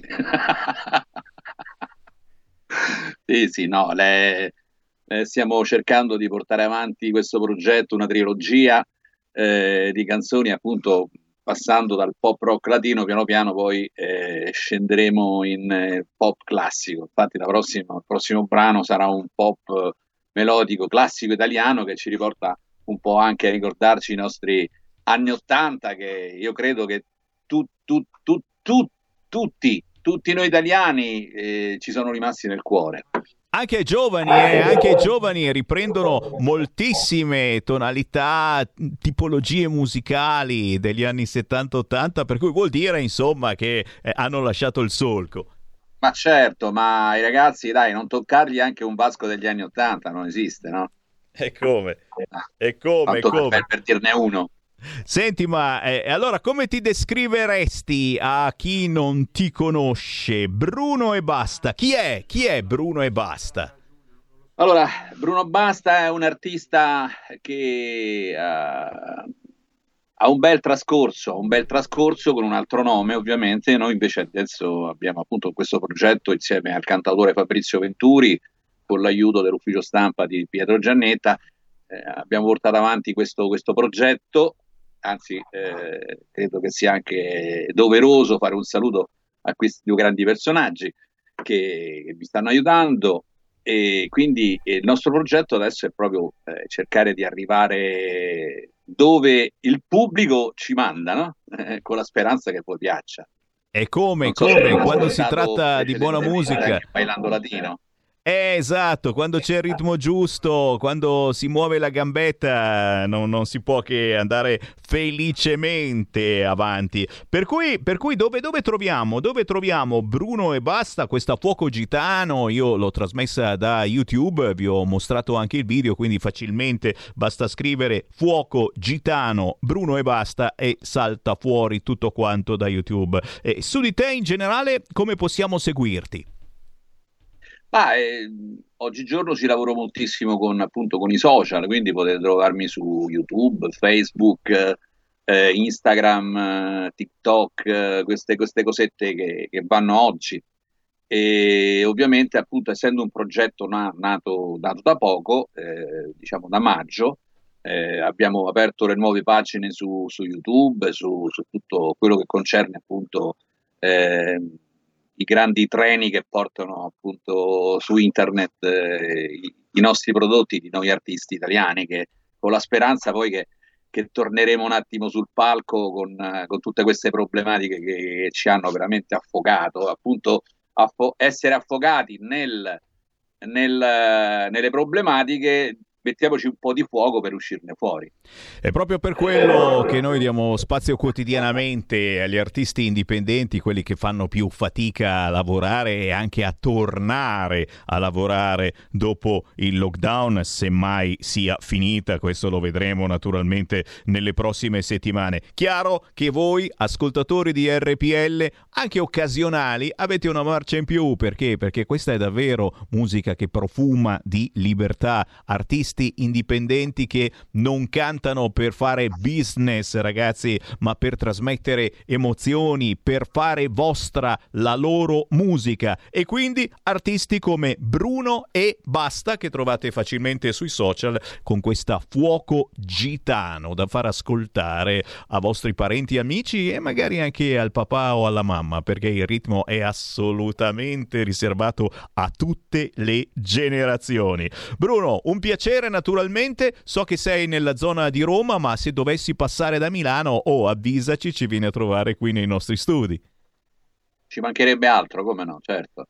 Buon lavoro, buon lavoro e buona musica, Bruno e basta. Un saluto a tutti gli ascoltatori di RPL, un abbraccio e vi voglio bene. Grazie, un grande piacere sviare i nostri ascoltatori con la musica indipendente e soprattutto non farli pensare a ciò che sta accadendo. E ne accadono, è l'unica buona notizia però ragazzi riguarda il fisco e questa è una cosa molto seria. C'è stato un accordo per abbassare le tasse. Che cacchio state dicendo? State ridendo? Pensate che vi prenda per il culo? No, no, no! Si abbassano le tasse! C'è un motivo per cui la Lega sta ancora al governo, eh? Sì, cambiano le aliquote IRPEF, un miliardo per il taglio dell'IRAP, Fisco, accordo tra i partiti e lo scrive la Repubblica, ragazzi, quindi vuol dire che è vero. Eh, avremo modo di sentirci nei prossimi minuti perché aprirò le linee allo 0266203529, ma non possiamo eh, che tornare a parlare di eh, Covid. La notizia eh, di questi minuti è proprio eh, l'apertura anche ai bambini per quanto concerne la vaccinazione. La notizia importante è che però non sarà obbligatorio vaccinare i bambini, altro motivo per cui forse la Lega è il caso che stia al governo o no? Volete essere succubi di speranza e della Gelmini che vi mettono a 90 gradi, vi fanno fare tutto ciò che vogliono in nome di Dio vaccino? C'è qualche motivo forse perché la Lega sta al governo? Parliamo di Covid, un interessante focus sul Covid in Europa con il nostro stagista che eh, sta proprio facendo stage qui a RPL, Leonardo Brambille. Sentiamo. Cari ascoltatori di RPL, un cordiale saluto da Leonardo Brambille. Oggi parliamo di Covid-19, della situazione europea e delle misure che i principali paesi stanno adottando in vista della quarta ondata rischia di incombere il pericolo del lockdown. Cominciamo il viaggio. In Europa, fino alla data del 23 novembre, ci sono stati 55.439.136 contagi, 982.164 decessi e il 58,17% di persone vaccinate, secondo i dati dell'Organizzazione Mondiale della Sanità. Prima di trattare la situazione italiana, occupiamoci degli altri paesi europei. È sempre più critica la situazione in Germania. La pandemia veleggia a oltre 45.000 casi al giorno. I morti aumentano, l'incidenza miete record su record e le terapie intensive, almeno in alcune regioni, sono sull'orlo del collasso. Il governo studia ulteriori restrizioni, spingendosi oggi a non escludere il lockdown. E mentre in Olanda la pressione sugli ospedali continua a crescere, tanto che ha iniziato a trasferire i pazienti affetti da coronavirus in Germania, gli Stati Uniti invitano gli americani a non viaggiare verso il paese teutonico. Il ministro della salute tedesco Jens Spahn parla di situazione drammatica e non esclude alcuna misura, incluso il lockdown. Qualche giorno prima il ministro ha dichiarato, con una frase shock, che entro la fine dell'inverno tutti i tedeschi saranno vaccinati, guariti o morti. Le terapie intensive sono piene e Spahn annuncia che in poco tempo dovranno trasferire i pazienti. Chi ha un infarto o un incidente potrà avere difficoltà a trovare un letto in ospedale. Un peso in più per la Germania viene dall'Olanda, da dove arrivano sempre più pazienti. Mentre si moltiplicano le voci autorevoli e bipartisan che chiedono l'obbligo vaccinale, dal governatore della Baviera Markus Schröder del Partito Cristiano Democratico al suo omologo del Baden-Württemberg Winfried Kretschmann dei Verdi, ai colleghi dell'Assia Volker Buffer del Partito Cristiano Democratico e al sindaco uscente di Berlino Michael Müller del Partito Socialdemocratico, nella giornata di mercoledì 24 novembre è entrato in vigore in tutto il paese il Green Pass all'italiana. Ci si può muovere sui treni e sui mezzi pubblici e si può andare al lavoro soltanto se si è vaccinati, guariti o esibendo un tampone negativo. E secondo indiscrezioni, la nuova coalizione semaforo, guidata da Olaf Scholz, vorrebbe introdurre multe salatissime per chi non rispetta le nuove disposizioni. I cugini austriaci non se la passano meglio. Dal 22 novembre l'Austria è in lockdown totale e dal 1 febbraio introdurrà l'obbligo vaccinale per tutta la popolazione, primo paese ad adottare questa misura. Solo circa il 66% degli 8 milioni e 900 mila austriaci è completamente vaccinato, uno dei tassi più bassi dell'Europa occidentale. Ci sono troppe forze politiche che fanno campagna contro il vaccino. Le conseguenze di questo sono terapie intensive intasate ed enorme sofferenza umana, ha detto il cancelliere austriaco Alexander Schallenberg nella conferenza stampa in cui ha annunciato un nuovo lockdown nazionale. Non è stato facile prendere questa decisione. A nessuno piace adottare misure che limitano la libertà, ha aggiunto il Premier, affermando che questa decisione è necessaria perché troppi tra di noi si sono comportati senza solidarietà. Una valutazione dell'impatto del lockdown si farà dopo 10 giorni e al massimo il 13 dicembre finirà per la popolazione vaccinata o per chi è guarito dal virus, mentre resterà in vigore per chi non è immunizzato. Per loro il confinamento è iniziato lunedì scorso. La Svizzera, che tanto ci ha fatto dannare calcisticamente parlando, sta per seguire l'Austria dal punto di vista delle nuove restrizioni da adottare per fermare la corsa del virus. A lanciare l'allarme è stato Patrick Mattis dell'Ufficio federale della sanità pubblica svizzera. La situazione nel paese è critica e le prospettive sfavorevoli, ha avvertito, perché tutti gli indicatori si muovono nella direzione sbagliata. È stata poi Tania Stadler, presidente della Task Force Covid-19, ad aggiungere che a metà dicembre la situazione della pandemia potrebbe essere simile a quella dell'Austria. Nessuna nuova stretta per il momento, ma un rinnovato appello al vaccino, oltre che a indossare le mascherine e a rispettare le distanze. In Belgio, per cercare di ostacolare la diffusione del SARS-CoV-2, a fronte dell'impennata di contagi registrati negli ultimi giorni, Bruxelles ha deciso di applicare una nuova stretta, ma escludendo una chiusura generalizzata. Come emerso dalla riunione del Comitato di concertazione, nel paese il telelavoro è tornato ad essere obbligatorio per quattro giorni a settimana, da sabato 20 novembre fino al 13 dicembre. La mascherina torna ad essere obbligatoria anche all'esterno, in occasione di eventi dove è prevista una concentrazione di persone, come ad esempio i mercatini di Natale, e dovrà essere indossata negli spazi chiusi a partire dai 10 anni, ad eccezione delle scuole, dove potranno essere applicate altre regole. Nei ristoranti belgi, inoltre, sarà introdotto il cosiddetto Covid Safe Ticket Plus, ovvero la combinazione del Green Pass con l'obbligo di indossare la mascherina durante gli spostamenti all'interno del locale. Il premier belga Alexander De Croo ha spiegato che queste nuove misure servono a prevenire e a proteggere piuttosto che a chiudere e ha aggiunto che, a causa delle varianti, il virus in circolazione attualmente è tre volte più contagioso di quello dello scorso anno e in una settimana i letti occupati in terapia intensiva sono raddoppiati. Per la terza dose di vaccino invece bisognerà aspettare marzo-aprile. La quarta ondata della pandemia di Covid-19 sta travolgendo con violenza anche l'Olanda, al punto che, dopo l'aumento del numero di contagi e ricoveri, gli ospedali si stanno preparando ad adottare il cosiddetto codice nero, il protocollo di massima emergenza realizzato nel 2020 dalla Federazione dei Medici. Il codice nero viene adottato nel momento in cui si riempiono le terapie intensive e i medici dovranno quindi scegliere chi salvare. Il tasso di vaccinazione della popolazione adulta è pari al 68,7% in tutti i Paesi Bassi, leggermente al di sopra della media europea, il che sta consentendo di mantenere contenuta la pressione, ma le cose potrebbero presto cambiare. Almeno è questo l'allarme dei virologi olandesi. Il governo all'inizio di novembre ha reintrodotto l'uso obbligatorio della mascherina nei negozi e lo scorso fine settimana un lockdown parziale, compresa la chiusura di bar e ristoranti dopo le 20, che ha provocato una serie di proteste. I disordini, partiti venerdì scorso da Rotterdam, sono avvenuti anche ad Amsterdam e altrove. I manifestanti hanno acceso fuochi d'artificio e vandalizzato anche proprietà private. Più di 100 persone sono state arrestate in tutto il paese e almeno 12 persone sono rimaste ferite durante i tre giorni di proteste. Momento delicato anche in Francia, dove è emersa la positività al Covid del premier Jean Castex, che non vedeva però il presidente Macron da giorni.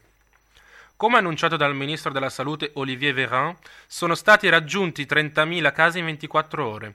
Secondo le cifre esatte di Santé Publique France, il bilancio giornaliero è di oltre 30.000 nuove contaminazioni. Una cifra così elevata non era stata raggiunta dall'agosto scorso. La situazione epidemiologica ha spinto Parigi a lanciare l'operazione Salviamo le feste, rafforzamento del distanziamento sociale, del Green Pass e accelerazione della campagna di richiami vaccinali. Sono i tre pilastri della campagna del governo francese, con l'obiettivo di salvare le feste minacciate da quella che i francesi ritengono la quinta ondata di contagi, definita dalle autorità sanitarie folgorante. Nel giro di una settimana, il tasso di incidenza dei contagi tra i bambini di età compresa tra i 6 e i 10 anni si è moltiplicato per 2,5 ed è attualmente a 340 casi per 100.000 abitanti, contro una media nazionale per gli adulti ferma a 191. Anche la Spagna si trova a fronteggiare una nuova fiammata di contagi. La comunità con il più alto tasso di case è quella di Navarra, seguita dai Paesi Baschi e dalla comunità di Aragona. A essere maggiormente contagiati sono ora i bambini con meno di 11 anni, per i quali non sono ancora stati autorizzati i vaccini.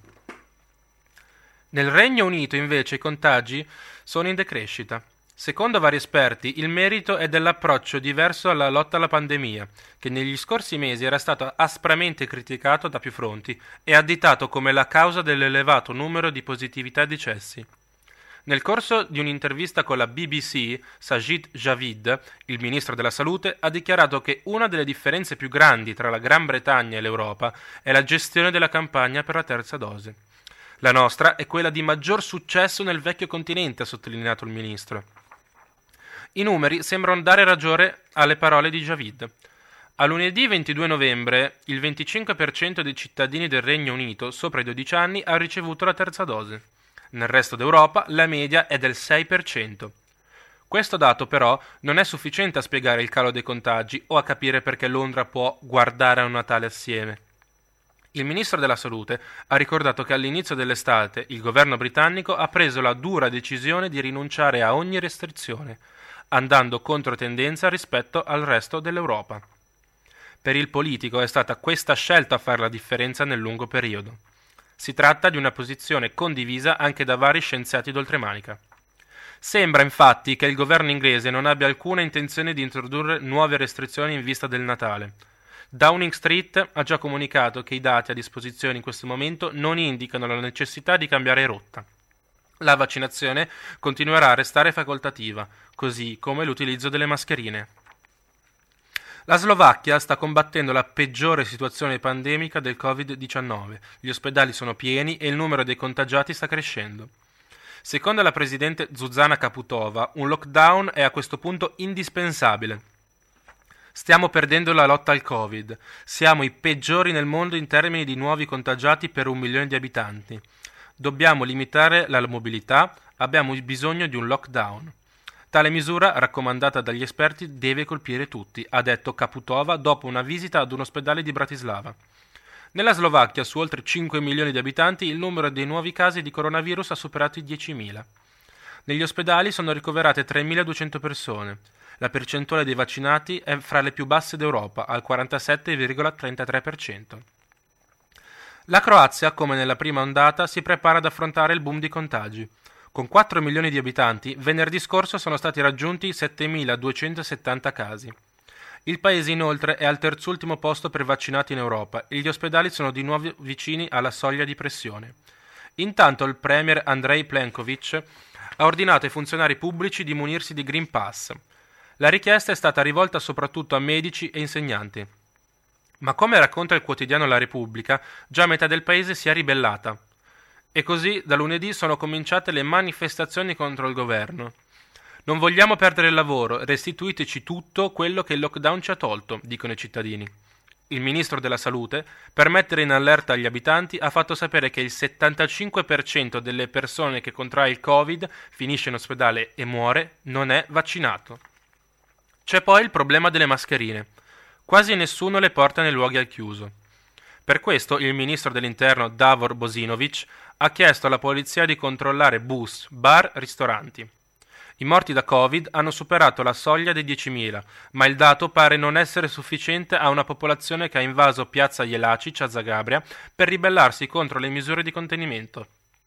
Anche qui, come per la Slovenia, una nuova serrata rischia di mettere il paese in bancarotta.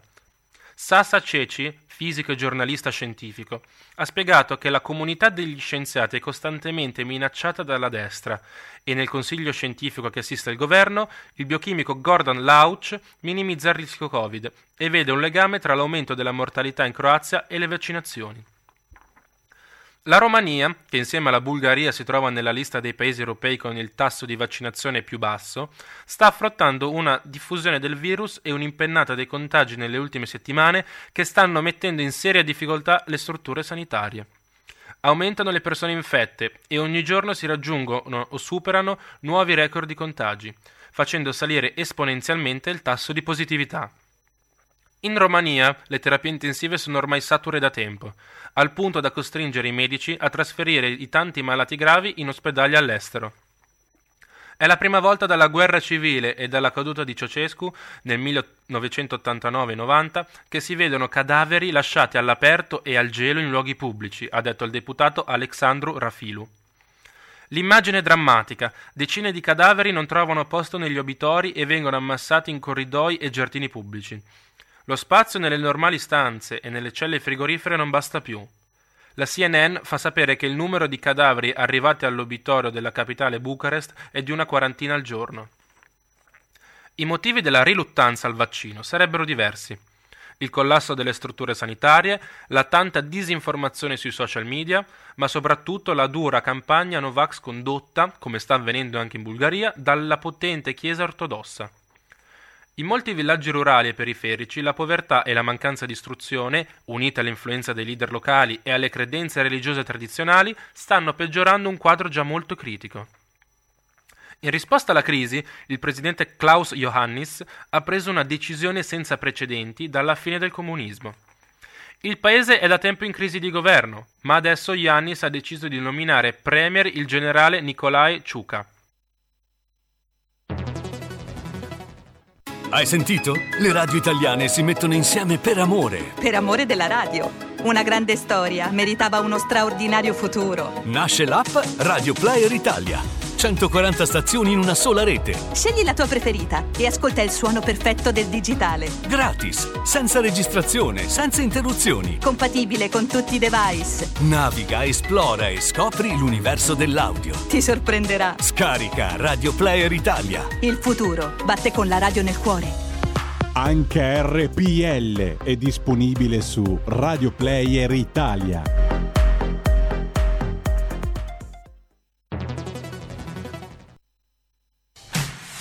Con te ovunque RPL la tua radio. Scarica l'applicazione per smartphone o tablet dal tuo store o dal sito radiorpl.it. Cosa aspetti?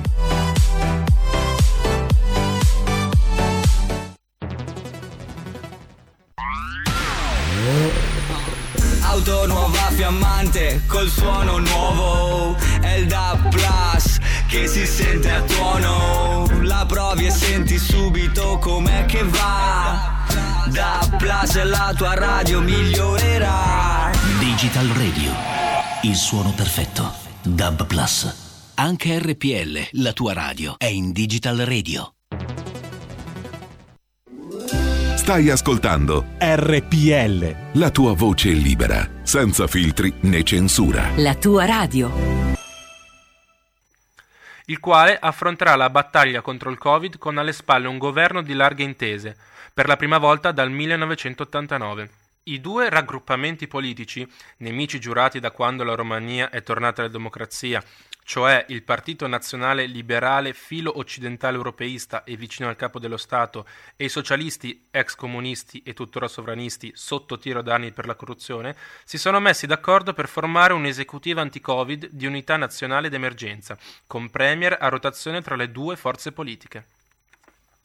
In Russia, sulla base dei dati ufficiali, il bilancio delle vittime dall'inizio della pandemia fino a ottobre 2021 è di oltre 230.000, con il più alto tasso di mortalità tra i paesi in Europa e il secondo in Asia, dietro l'India.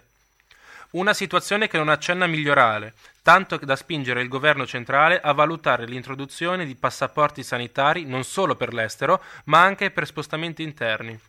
Il Green Pass sembra ad oggi infatti aver trovato spazio in buona parte dei paesi europei.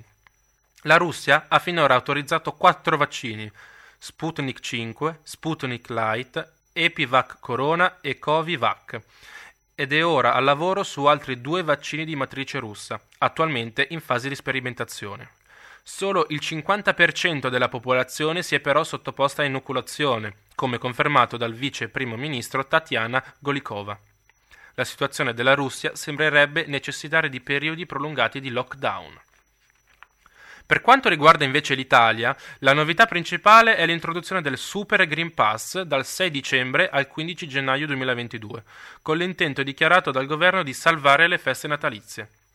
Quindi nuovo Green Pass anche in zona bianca e obbligo vaccinale esteso alle forze dell'ordine e agli insegnanti. Il Consiglio dei Ministri ha approvato all'unanimità il decreto denominato Salva Natale, superando anche le resistenze della Lega, che sul pass rafforzato in zona bianca ha manifestato riserve. Comunque, questo significa che i vaccinati e i guariti saranno i soli a poter accedere ai luoghi di socializzazione, quali cinema, teatri, bar e ristoranti al chiuso, eventi sportivi, quindi anche stadi e palazzetti, e cerimonie pubbliche. Il Green Pass base, invece, che prevede anche la possibilità di tampone, sarà obbligatorio dal 6 dicembre anche per il trasporto pubblico locale, autobus e metropolitane e per alberghi e spogliatoi per l'attività sportiva, palestre comprese. Sempre garantito l'accesso ai servizi essenziali, per entrare nei luoghi di lavoro o per gli spostamenti a lunga percorrenza. In generale non scatteranno più le restrizioni nelle regioni in zona gialla o arancione, ma gli accessi alle attività saranno limitati ai soli possessori del Super Green Pass.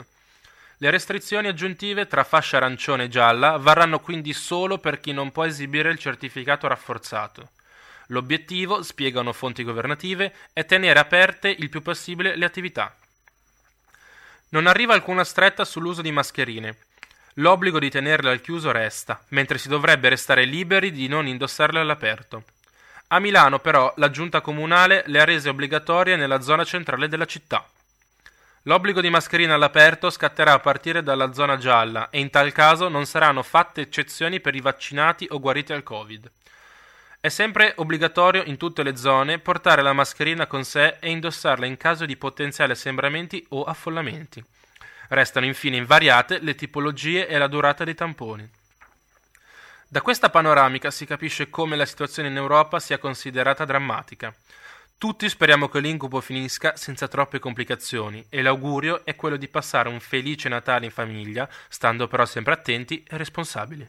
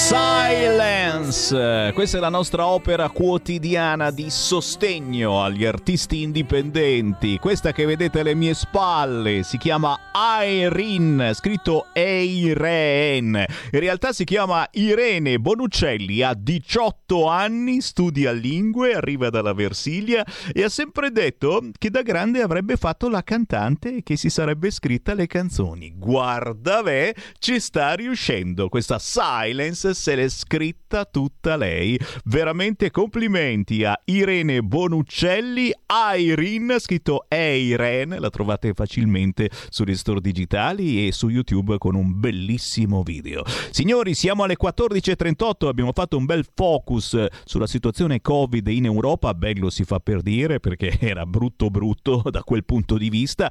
Tra poco riapriamo le linee allo 0266203529 con un ospite, ma prima voglio mandarvi in onda il promo della prossima settimana. Perché? Perché da lunedì prossimo, ogni lunedì alle ore 13, Sammy Varin avrà ospite un'astrologa. Senatori presenti 319, senatori votanti 318.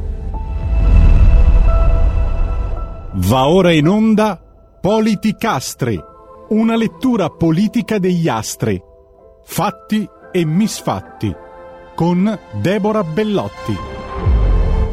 Senatori, no, no, no, per favore, per favore, togliete quella bottiglia là. Non stiamo mica all'osteria. Non stiamo mica all'osteria, signori. Parleremo con la nostra astrologa che vi ho già presentato qualche giorno fa, lunedì prossimo alle ore 13. E la cosa divertente è che l'astrologa Deborah ci farà le previsioni per un politico diverso ogni settimana. Intanto, signori, alle 14.40 Sammy Varin lancia il prossimo ospite. Lo sapete, cerco sempre di poter- portarvi anche delle positività, delle notizie positive. Beh, lui è una notizia positiva ambulante perché è stato riconfermato sindaco a Minerve in provincia di Verona. Abbiamo in linea Andrea Girardi. Buon pomeriggio, buon pomeriggio. Uè, piacere di trovarti Tra Andrea.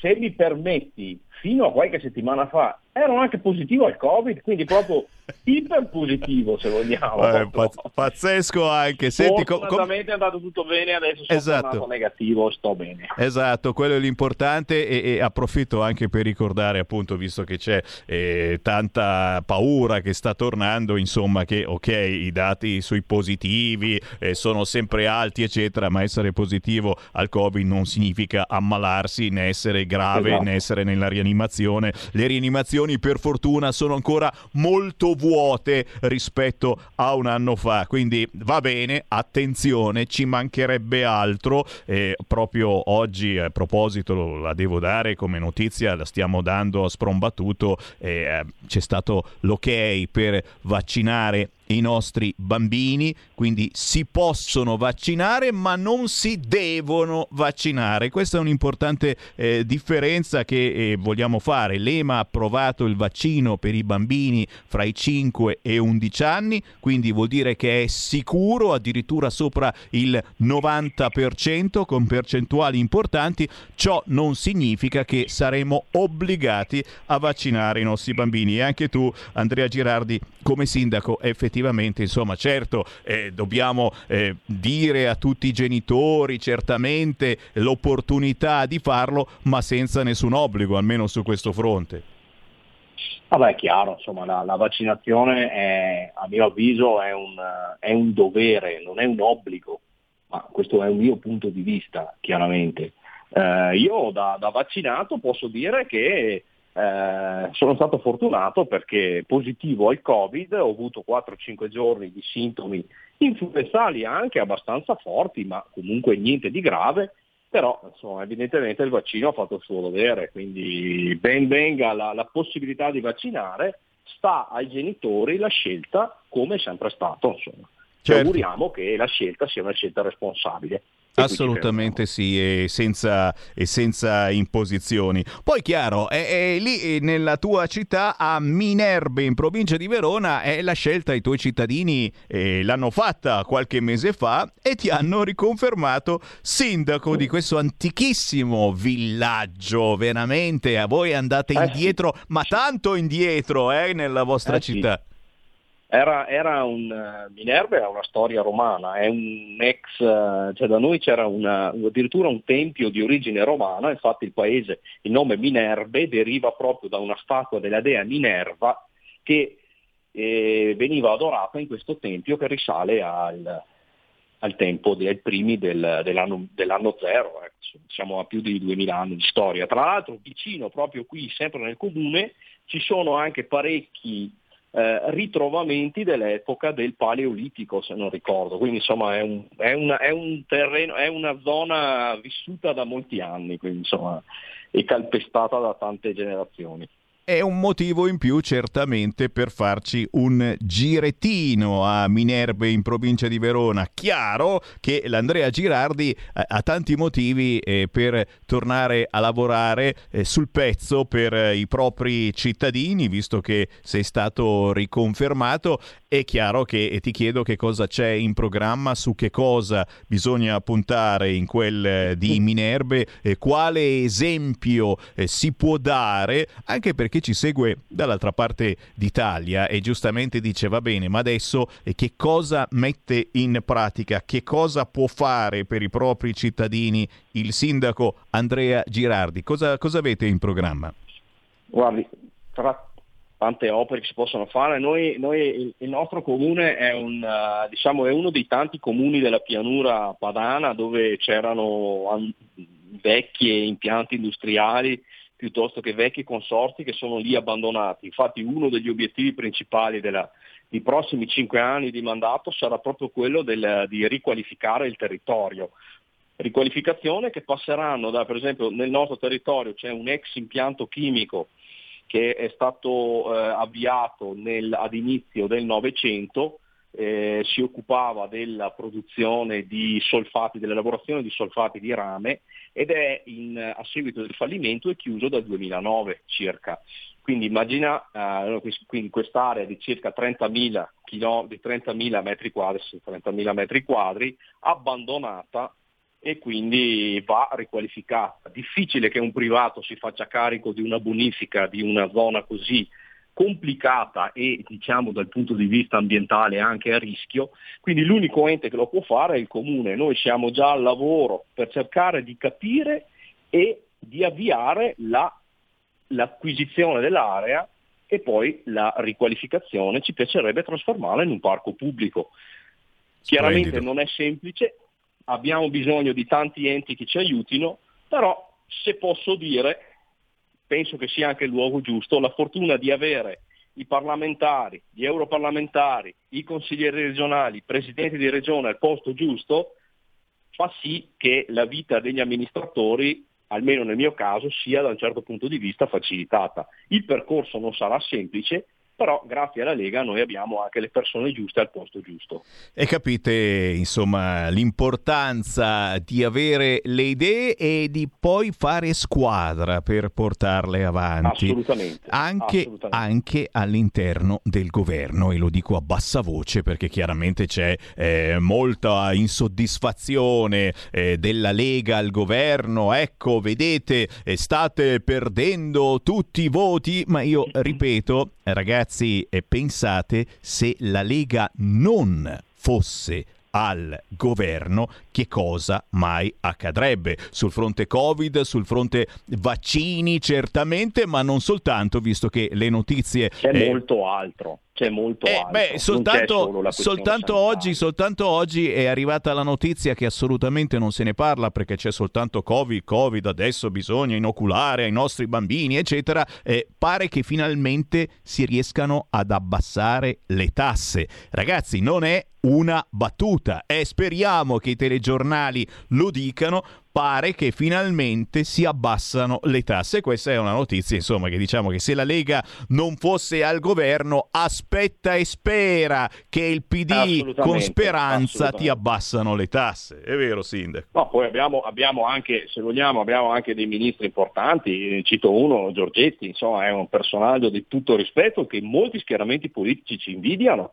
Poi insomma, diciamo che in questo momento, secondo me, la posizione della Lega è corretta. Puoi essere al governo con una persona come Mario Draghi, che fino all'altro giorno c'è da dire che tutti quanti in Italia ammiravamo, perché era una persona che ha dato e dava lustro all'Italia e adesso lo fa da, da- da capo del governo. Se ci fate caso, io che seguo la stampa estera, non c'è più nessuno che prende in giro l'Italia o che si permette di fare dell'ironia sui politici italiani, perché adesso abbiamo finalmente una guida importante. Chiaramente c'è bisogno adesso di che i nostri ministri lavorino, hanno la possibilità di farlo e lo facciano concretamente. La diminuzione delle tasse è una, è una battaglia della Lega e direi che finalmente ci siamo arrivati. Direi, non è certamente una battaglia del Partito Democratico. Io ringrazio Andrea Girardi, confermato sindaco a Minerva in provincia di Verona. Ti saluto ricordandoti una cosa bellissima. E oltre a essere stato riconfermato sindaco, eh, in quel weekend tu hai fatto anche un'altra cosa incredibile. Eh, sì, sì, sì. Diciamo che il mese di ottobre per me è stato un mese importante. Mi sono sposato il 3 e scusa, il 2, oh mio Dio, ho, fatto, ho sbagliato già la data del matrimonio. Ai, ai, ai. Ai ai ai, mi sono sposato il 2 di ottobre, ho avuto le elezioni il 3 e il 4, ho cambiato lavoro il 15 e mi sono preso il Covid al 29, compiendo gli anni al 24. È stato proprio un mese Da giocare, numeri da giocare certamente. Numeri, numeri, numeri. Non abbiamo l'astrologa oggi, l'avremo lunedì prossimo, però c'è da farci un pensierino. Complimenti eh, Andrea, complimenti per Grazie, tutto, grazie. soprattutto bello esserci, essere in battaglia e, e continuare a fare il proprio dovere, in questo caso per i tuoi cittadini, quelli di Minerve in provincia di Verona. Andrea Girardi, buon lavoro! Grazie, grazie. Simpatico il nostro sindaco. Prima di salutarvi ho aperto le linee allo 0266203529. Chiaramente potete entrare in diretta e dire quello che volete. Pronto? Pronto, ciao, sono Max dal Veneto. Senti, ciao, ti volevo dire una cosa. Ieri sulla Manica è capitato un naufragio, diciamo, e, eh, di migranti e eh, subito Macron ha detto fermiamo i viaggi della morte. Mm.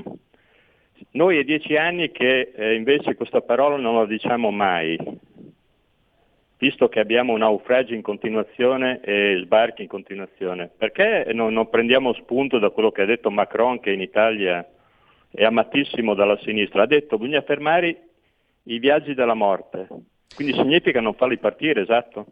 Grazie caro. Eh, Macron probabilmente intendeva eh, i viaggi della morte che eh, li facciamo andare in Francia gli immigrati, eh, perché riescono a penetrare le frontiere francesi. No, scherzi a parte, ti ringrazio di aver ricordato questa cosa perché sta passando eh, sottaciuta, ma eh, ora sono in guerra. Francia e Inghilterra e Gran Bretagna sono in guerra perché pare che la Francia li stia facendo andare i migranti di là, ragazzi. E i viaggi della morte sono anche questi. Poi eh, ci, ci scappa sempre il morto. Inghilterra incazzata nera con la Francia, ragazzi. Cioè, no- no- non stiamo litigando con eh, qualche signore tipo la Turchia particolarmente democratico, eccetera. Eh, stiamo parlando di Francia e Inghilterra. Litigano sui migranti da tenere. E noi naturalmente stiamo zitti e buoni, anzi li prendiamo. Mm, vorrei ricordare alla Morgese che c'è Alarfon che continua a telefonargli, ci sono altri centinaia di immigrati su un barcone che rischiano la vita, facciamoli partire, facciamoli partire certamente e poi continuano a morire, avanti così. Sammy, però, l'ascoltatore ha detto che è dieci anni che nessuno ne parla di questo. A me, io mi ricordo che c'era Matteo Salvini quando era ministro dell'interno che lo diceva. Ah, ma Eh, mi guarda. dispiace se lei non lo ritenesse doveroso. Io sono qua come ministro e come uomo e l'unica cosa che non accetto è, avendo due figli, è di pensare che al governo ci sia qualcuno che vuole il male dei bambini. Io voglio che questi bambini non siano messi su un gommone in condizioni di morire come bestie in mezzo al mar Mediterraneo. Non Io sono stufo dei bambini che muoiono nel mar Mediterraneo. È chiaro, è quel Salvini che adesso eh, beh, è diventato uno sport nazionale. Sparare contro Salvini. Già, Salvini che sta lavorando per fare muro contro il Super Green Pass. Giorgetti ha bigiato la cabina di regia. I governatori della Lega hanno riferito sulla contrarietà di Salvini, ma poi Draghi li ha ipnotizzati. Ha fatto ciò che voleva. Ora, ora c'è il vaccino per i bambini e la battaglia della Lega sarà questa rendere tutto assolutamente non obbligatorio. Perde voti la Lega? Certo, perde voti perché si trova in una posizione scomodissima. Perché? Perché a comandare sono gli altri, già. Ma la Lega non molla, non molla, non molla perché uscire dal governo significa dare tutto in mano al partitucolo di speranza con scendiletto Forza Italia, che è assolutamente diventata di sinistra. A proposito, vi saluto dandovi una notizia. Grazie ai 5 Stelle in Parlamento tornano i comunisti. I fascisti no, no, eh, cosa fai? Nomini fascisti? Oh, vergognatevi. Ma i comunisti con falce e martello tornano in Parlamento grazie ai fuoriusciti dai 5 Stelle. Da Semivarine è tutto, vi lascio con qui Parlamento. Benedetta Fiorini, a domani. Qui Parlamento. Grazie Presidente. Onorevoli colleghi, l'aumento dei costi dell'energia, lo sappiamo bene, ha implicazioni importanti che investono trasversalmente il mondo delle imprese, del lavoro e delle famiglie.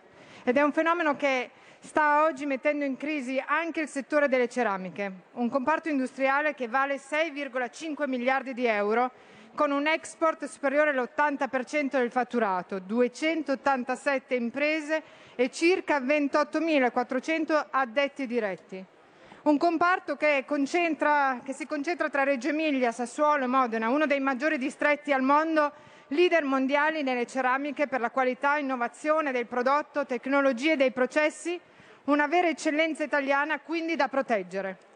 Si tratta di un settore che, pur essendo fortemente energivoro, è risultato in questi anni altamente virtuoso, impegnato costantemente nei processi di innovazione anche finalizzati alla riduzione del peso della bolletta.